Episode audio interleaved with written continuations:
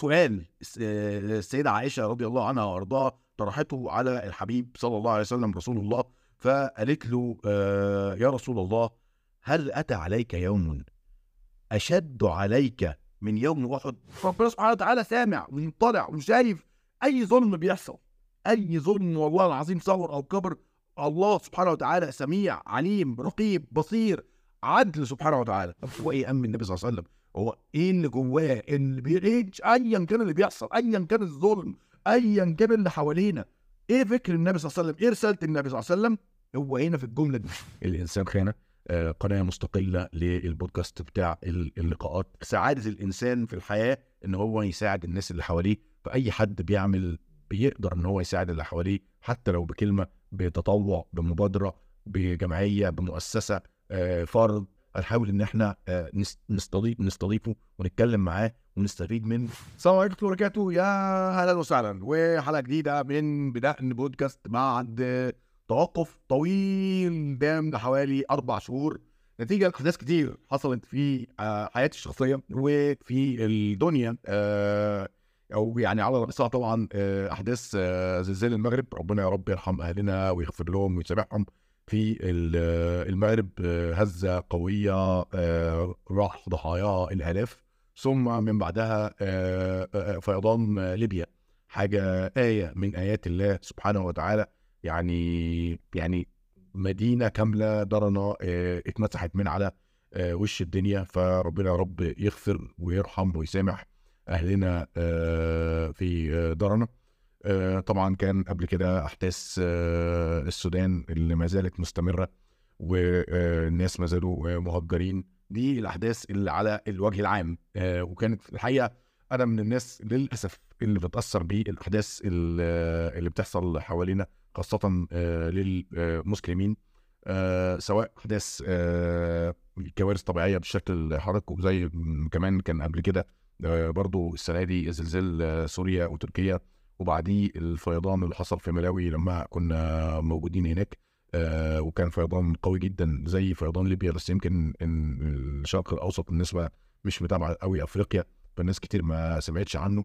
الحقيقة طبعا ده على الجانب الكوارث الطبيعيه وعلى الجوانب السياسية والحروب والظلم اللي بيحصل في آه كثير من بلادنا آه يعني برضو بيأثر على الواحد آه نفسيا. ده على المستوى العام ولكن كمان على المستوى الشخصي بعض من هذه الأحداث أثرت عليا على المستوى الشخصي يعني نظرا لوجود شغل ليا مع بعض البلاد اللي حصل فيها المشاكل دي فالموضوع أثر على شغلي بشكل مباشر. سبحان الله يعني كنت لسه بتكلم يعني إن ممكن يحصل الكوارث الطبيعية دي اللي إحنا بنظن إن هي بعيدة عننا كل البعد آه في مكان ما لا تأثر على آه شغل آه حد بيشتغل سواء يعني عن طريق كل اشغالنا بقت ديجيتال فبقى في مقدمين إحنا بنقدم خدمات هنا من مصر لدول كتيرة. ف يعني ممكن يكون أثر ال ال ال ال الكوارث دي يأثر على على الشغل. كمان الناس اللي جت مصر وهم على دماغنا وأهلنا ويا رب يا رب يحفظ مصر ويعنا ويقدرنا على غوص إخواننا من سوريا من السودان من اليمن من ليبيا من أي مكان يحصل فيه أي أزمة نكون يعني ربنا سبحانه وتعالى يقدر لنا إن إحنا نكون إيد وكتف وظهر لإخواننا. فده اثر على ناس يعني كتير حوالينا في موضوع أسعار الإيجارات و... وارتفاع الإيجارات وال... والكلام ده غير طبعا الازمه الاقتصادية الشديدة اللي بتعاني منها مصر. على على على المستوى الشخصي مريت كده برضه خلال الشهور دي بأزمة غريبة نتيجة للدقن. حتى حتى حد قال لي إحنا دقنك. فانا أنا بربي دقني من وأنا في الجامعة. يعني كارنيه الجامعة كنت فانا دلوقتي عندي 41 سنة ففكرة حلق دقني أصلا يعني بمشكله أكبر من سيبانها ولكن لما حد يكون آه بتحبه ويتعرض آه لحرمان من حق من حقوقه أو مشكله ما أو ظلم ما بسبب دقنك يعني أنت كمان بقى مش أنت اللي بتتعرض دلوقتي للمشكلة ده ممكن حد يعني يكون آه قريبك أو قريب منك أو حد بتحبه فده كان برضو مؤثر عليا نفسيا. ولكن ولكن آه كان لازم الواحد يوصل لنقطة ما ويتخطى كل تلك التأثرات والحواجز النفسية اللي مش هتنتهي. يعني طول ما إحنا عايشين في الدنيا دي دنيا وهيفضل الأحداث آه والصراع بين الحق والباطل والخير والشر وكمان الكوارث الطبيعية اللي من الله سبحانه وتعالى أحيانا بتكون لتذكرة الناس لترجع إلى الله سبحانه وتعالى مش لازم تكون عقاب ولكن ممكن تكون تذكرة لأن إحنا ممكن نكون نسينا إخواننا في المناطق ديت يعني يعني أكتر حاجة حسيتها لما حصل الزلزال على سوريا على الشمال السوري. الناس دي يعني أكتر أكتر منطقة في العالم تكاد تكون آه ما تحت خط الفقر ده بعيد خالص يعني هم بعيد عنه مئات الكيلومترات اللي تحت. ما فيش أي حاجة ما فيش دولة ما فيش خدمات ما فيش أي حاجة أنت خيالك أو عقلك ممكن يتخيلها بتقدم لهؤلاء الناس في الشمال السوري. فأنا حسيت إن الزلزال ده يعني تذكرة من الله سبحانه وتعالى لينا عشان نتذكر إخواننا في الشمال السوري.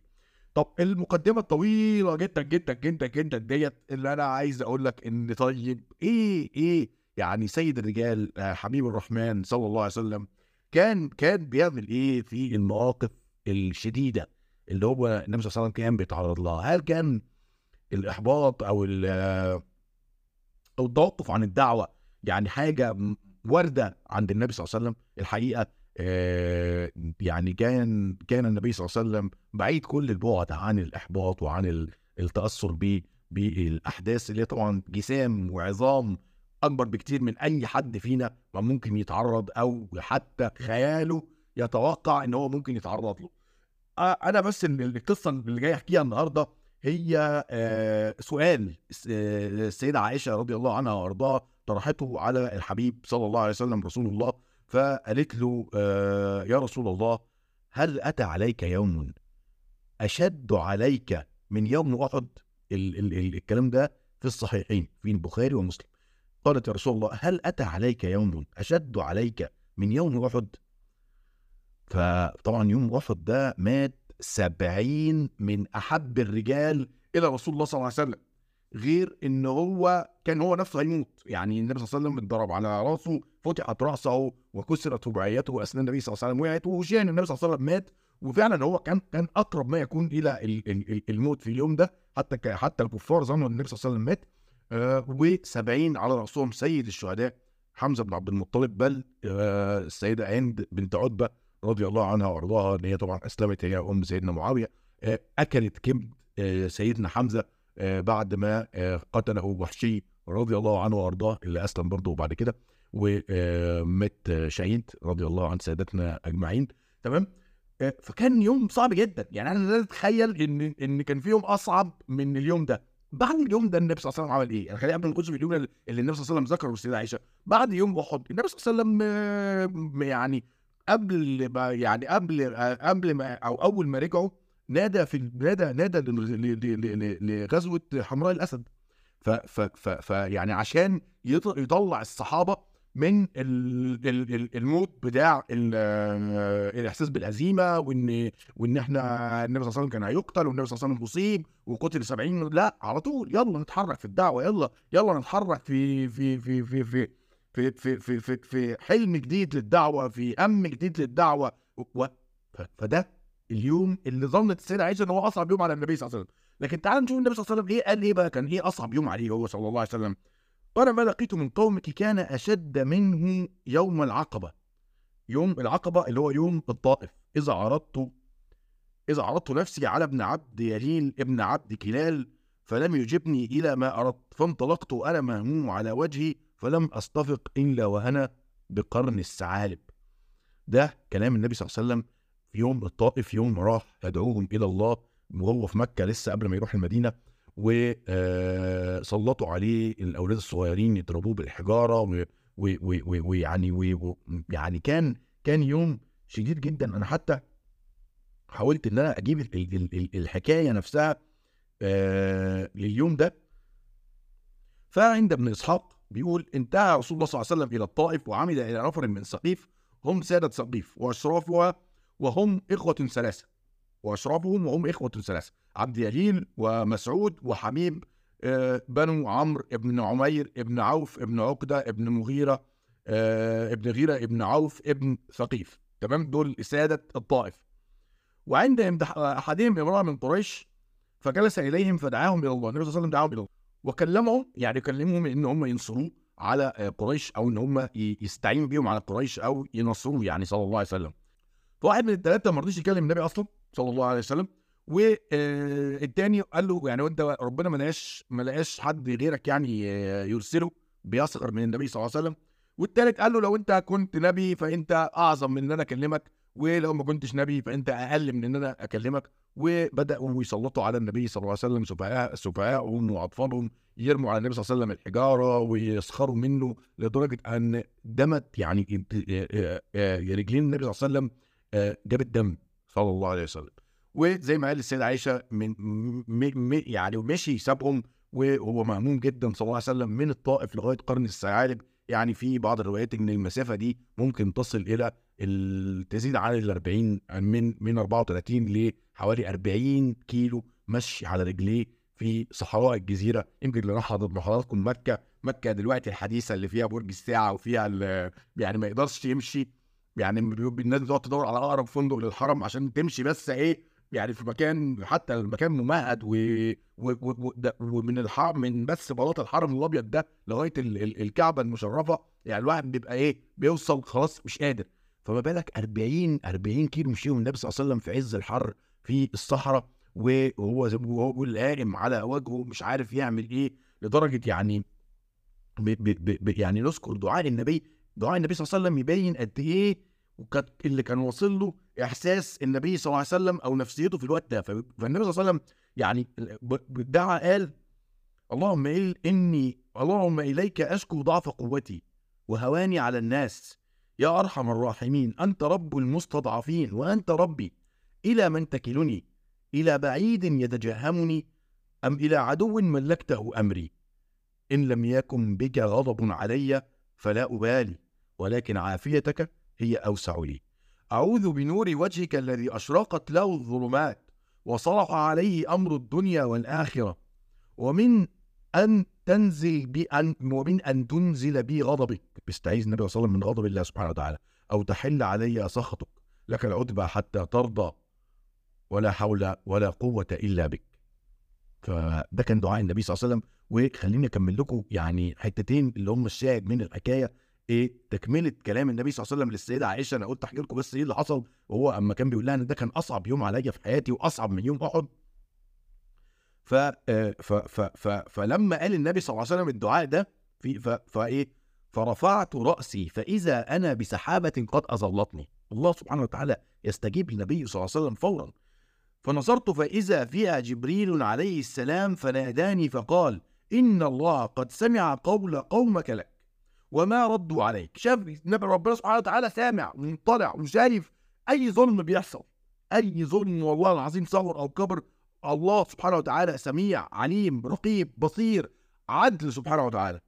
إن الله قد سمع قوم قومك لك وما ردوا عليك. وقد بعث لك ملك الجبال لتأمره بما شئت فيه. ثم نادى ملك الجبال نادى سيدنا جبريل ملك الجبال. فسلم على فسلم على رسول الله صلى الله عليه وسلم. فسلم عليه ثم قال ده ده النبي صلى الله عليه وسلم للسيده عائشة الرواية في الصحيحين. يا محمد قد بعثني الله إن الله قد سمع قول قومك لك وأنا ملك الجبال. قد بعثني إليك ربك لتأمرني ما شئت. إن شئت تطبق عليه من أخشبين. أكبر جبلين بيحيطوا بمكه والطائف يعني نطبق على على مكة والطائف الأخش... نطبق عليهم الأخشبين يعني جبلين يتهدوا عليهم. مش بقى شوية مية اللي اللي شالت بلد من من من, من, ولا زلزال لا ده جبلين أكبر جبلين واللي يعني واهل السعودية عارفين الجبلين الأخشبين دول واللي, واللي وتقدر بتشوفهم في الصور اللي بتتصور من بعيد لمكة يطبقوا على على مكة والطائف يعني ينموهم خالص. الشاهد من القصة الشاهد الأول من القصة وقد إيه رحمة النبي صلى الله عليه وسلم. وقد إيه دعوة النبي صلى الله عليه وسلم؟ هو إيه أمن النبي صلى الله عليه وسلم؟ هو إيه اللي جواه؟ اللي بي... إيه ايا كان اللي بيحصل ايا كان الظلم ايا كان اللي حوالينا. إيه فكر النبي صلى الله عليه وسلم؟ إيه رسالة النبي صلى الله عليه وسلم؟ هو هنا في الجملة دي. الجملة دي هي ملخص الإسلام. هي اللي ما بتخليكش تحبط ابدا. أنا والله بقول الكلام ده لنفسي. أنا كنت يعني أنا كنت بقالي أربع شهور أهو الواحد يعني بدوامته توقيت الدنيا.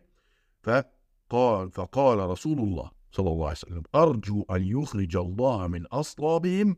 من يعبد الله لا يشرك به شيئا. رفض النبي صلى الله عليه وسلم ان يهلكوا ويطبق عليهم الاخشبين أرجو أن يخرج الله من أصلابهم. من يعبد الله لا يشرك به شيئا.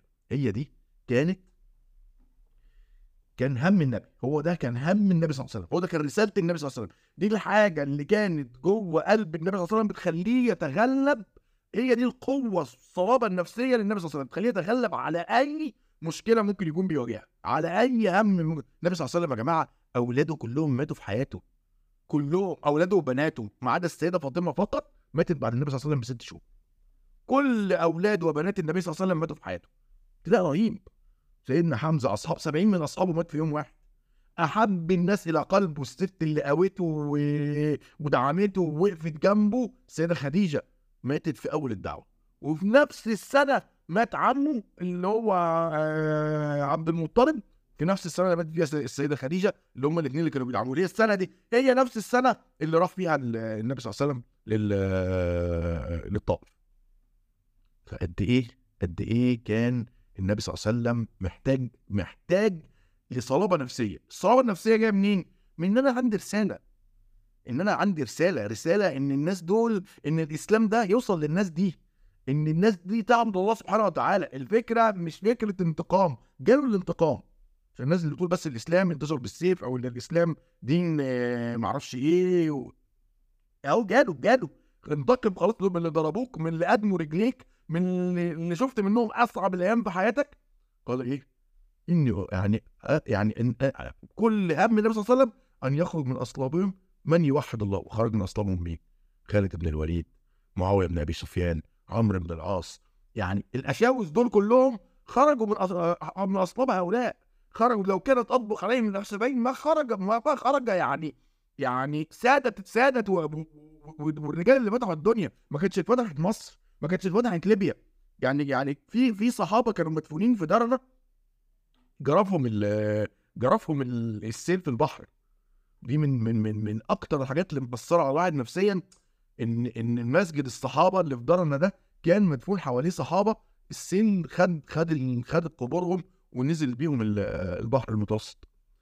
ف ف ف فما كانتش ليبيا ولا كانت المغرب ولا كانت الجزائر ولا كان مصر ولا كان كل البلاد دي أسلمت لو كان النبي صلى الله عليه وسلم همه الانتقام ويطبق عليهم الاخشبين تعال نشوف بقى حتة كمان عجيبة جدا. بص النبي صلى الله عليه وسلم لما بيقول أنا أنا فضلت هايم على وجهي 40 كيلو مش حاسس بال... بال... من كتر المشي عشان أبعد عن الناس ديت وعشان أبعد عن اللي بيعملوه و و و لغاية أما وصل قرن الثعالب لما وصل قرن الثعالب إيه اللي حصل؟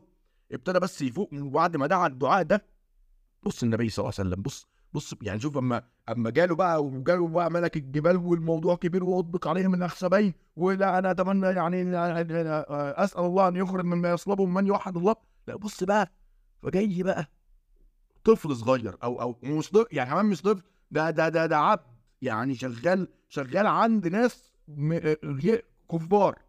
وهو غير مسلم. بص بص الحوار بص الحوار. بص يبين لك قد إيه هم النبي صلى الله عليه وسلم. قد إيه نفسية النبي صلى الله عليه وسلم.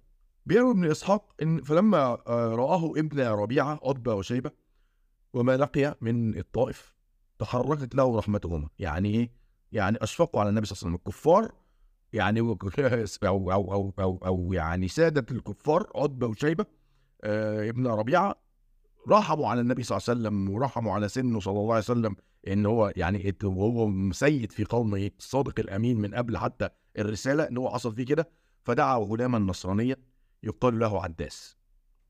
قال له خذ قطفا من العنب فضعه في هذا الطبق ثم اذهب به إلى ذلك الرجل فقل له يأكل منه. فقال عداس ثم ذهب به حتى وضعه بين يدي رسول الله صلى الله عليه وسلم ثم قال له كل.